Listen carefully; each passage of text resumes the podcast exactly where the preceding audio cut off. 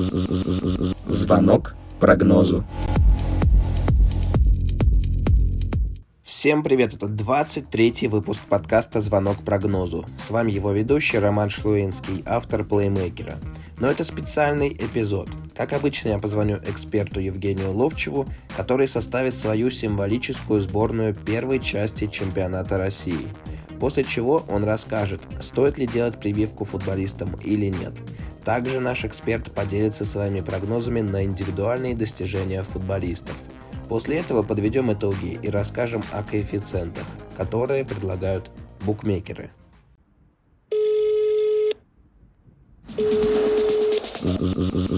Звонок прогнозу.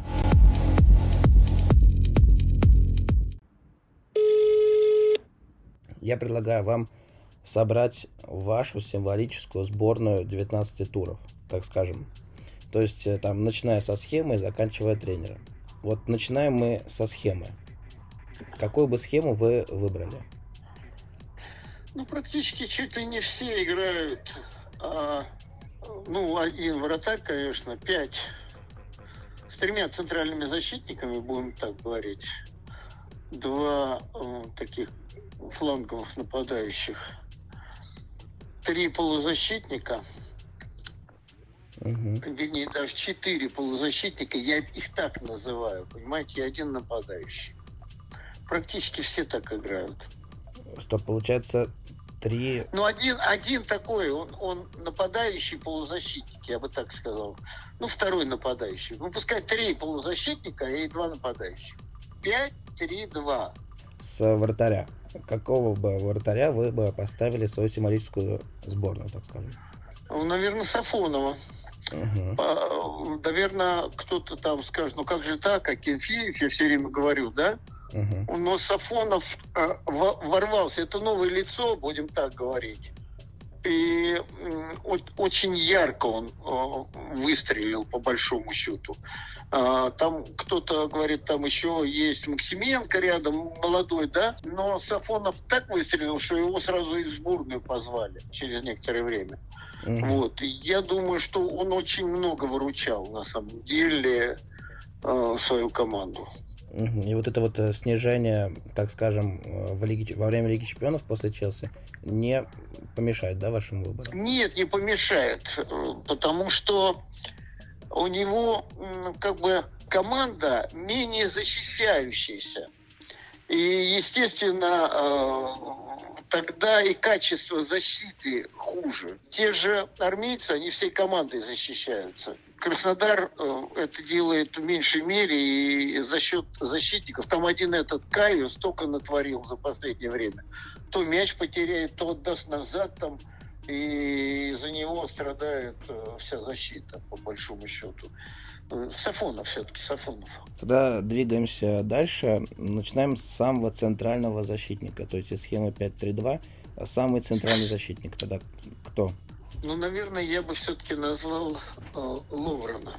Там, конечно, кто-то сразу вспомнит, как он забил себе гол, да, а я беру все-таки монументальность обороны. Это в каждой игре много ли создается моментов у их ворот. Вот. И да, до этого довольно-таки прилично на этой позиции играл Иванович. Вот. Но его заменил Луврен, и совершенно команда не почувствовала это. Более того, он вверху все снимает практически. Вот. Ну, так запоминающаяся его ошибка, вот такой, чтобы какая-то вот, э, не запомнишь, а вот со Спартаком то, что он себе гол забил только, это вот минус большой, но это разовая ошибка. Тогда идем э, направо, центральный правый защитник. Ну, наверное, я бы все-таки назвал Жигу.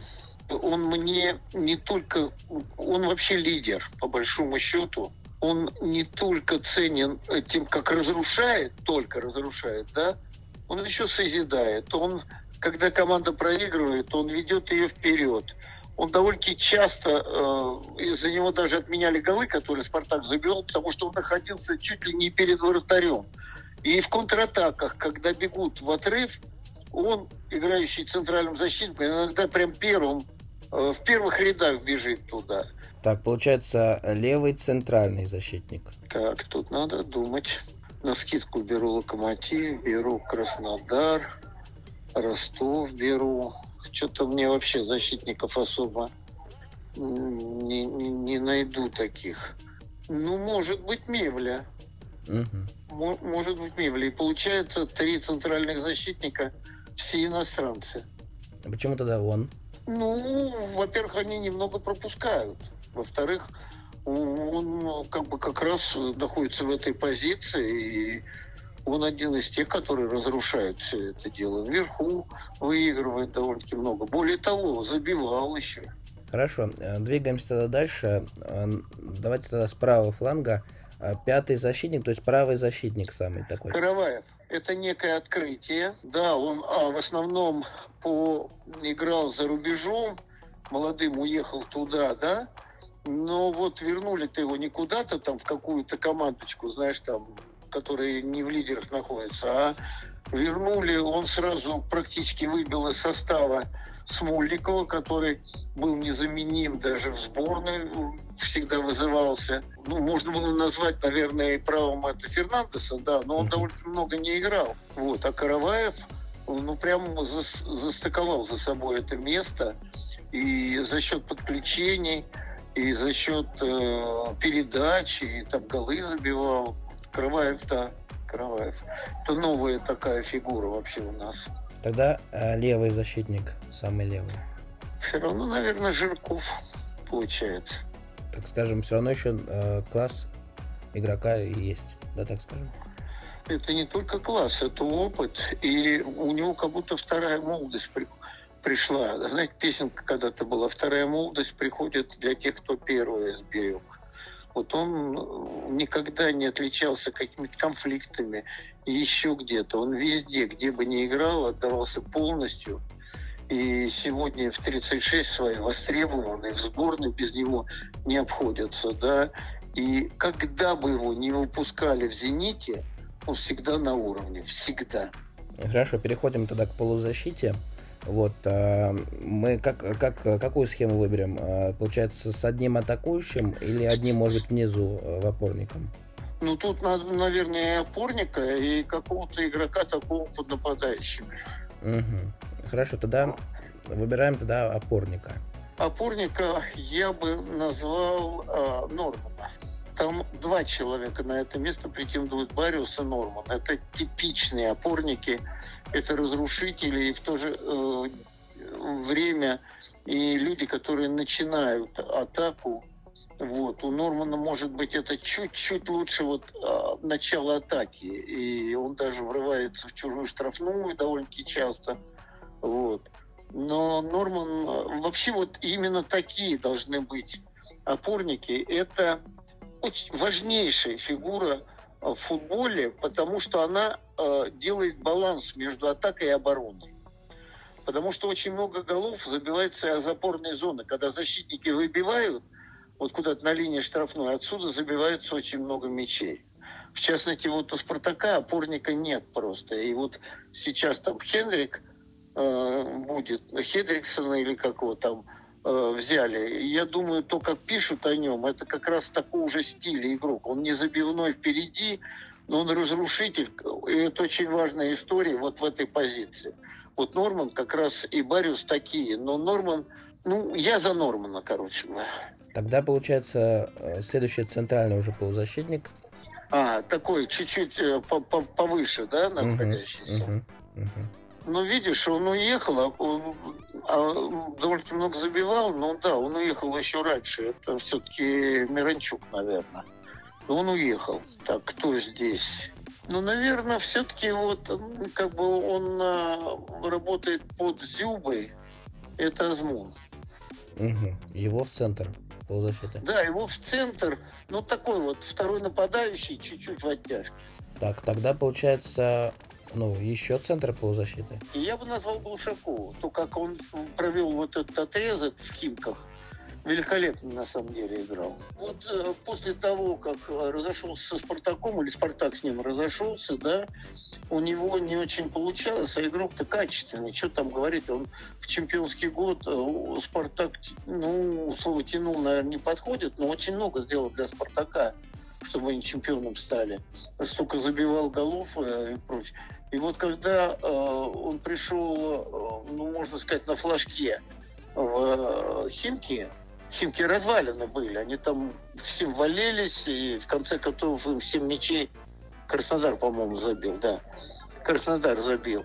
Вот. И с, с его приходом прям укрепилась центральная зона, и он стал забивать, и команду, ну еще там Резван пришел. Ну, он э, в хорошем состоянии и в хорошей форме. Сейчас э, играет, э, ну, чуть не один из лучших сезонов своих последних. Итого получается пять защитников, э, два центральных полузащитника уже есть, Азмун, Да.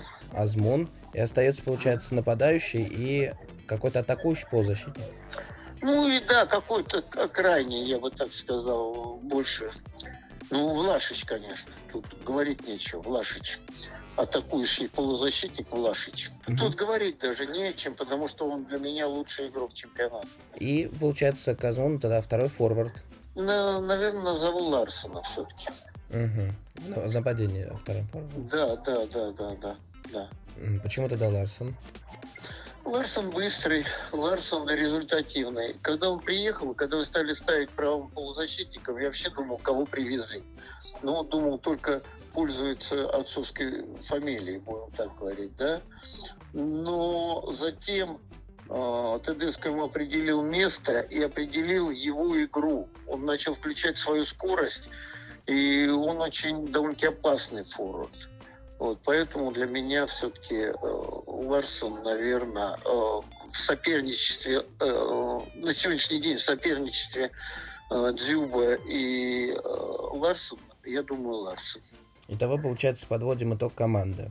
Э, Сафонов, потом Ловрен, э, Жего, Мевля, Караваев и слева Жирков, в центре Глушаков и, э, получается, э, Норман, да, потом Влашич, Азмун и э, Ларсон. Команда довольно-таки опытная. Мальчиков каких-то юных, которые засветились, здесь совершенно нету, честно говоря. И теперь им нужен какой-то тренер. Наверное, сюда бы поставил э, этого сочинского тренера Федотова.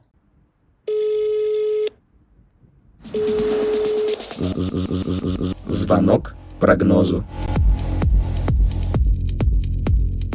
Вот сейчас особенно ходит информация, что э, многим все футболистам будут обязаны сделать прививки от коронавируса. Стоит ли их э, делать в таком обязательном порядке? Вот какая вещь интересная, да? Я буду сейчас о себе говорить. Мне ну, уже за 65, это тот возраст, который там, ну, как бы запрещали куда-то появляться. Там первым, когда появилась вакцина, начали прививать. Сначала не прививали людей в возрасте, да, а теперь как бы вот давайте прививайтесь. У меня очень много друзей, взрослых друзей, которые заболели коронавирусом, и футболисты в том числе. И я для себя решил, не надо ждать этого. Надо себя как-то обезопасить. И я обязательно сделаю прививку. Вот, ну, буквально в ближайшие там 10 дней обязательно сделаю прививку. Почему? Потому что в этом случае я сам иду на это, и когда мне сделают прививку, я буду знать, что надо за собой очень хорошо следить. И за мной, и за мной будут врачи следить в данном случае. Чтобы даже если какие-то маленькие последствия будут, сразу их пресечь. Понимаешь, о чем разговор? И футболистам, э, которых, видимо, будут как-то прививать, я именно с этой точки зрения говорю, что не надо ждать, когда команду подставят, когда еще что-то, а самому пойти, это не риск, пойти на, как бы сказать, на, на опережение болезни, которая тебя вра- врасплох застанет, а так ты все равно будешь знать, что ты сделал прививку. У кого-то она легче пройдет, у кого-то она пройдет более тяжело, но ты будешь контролировать эту ситуацию.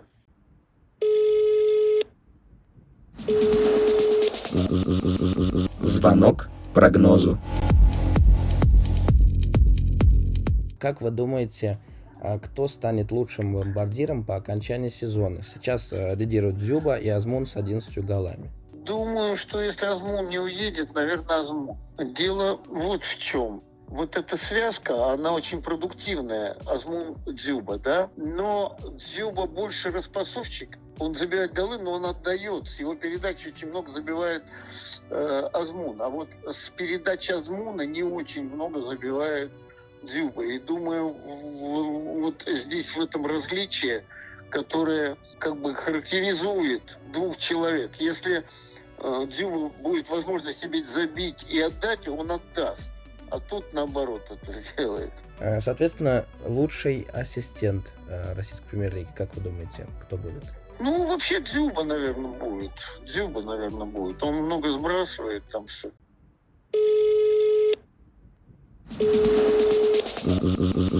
Звонок прогнозу. А вот и итоги.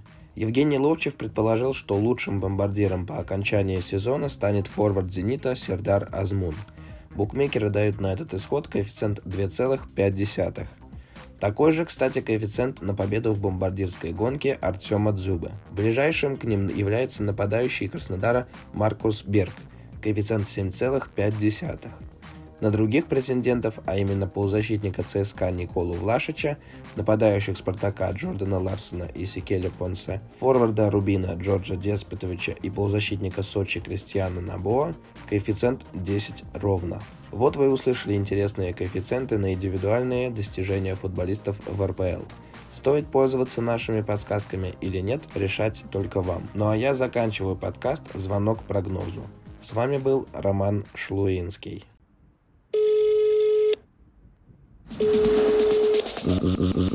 Звонок прогнозу.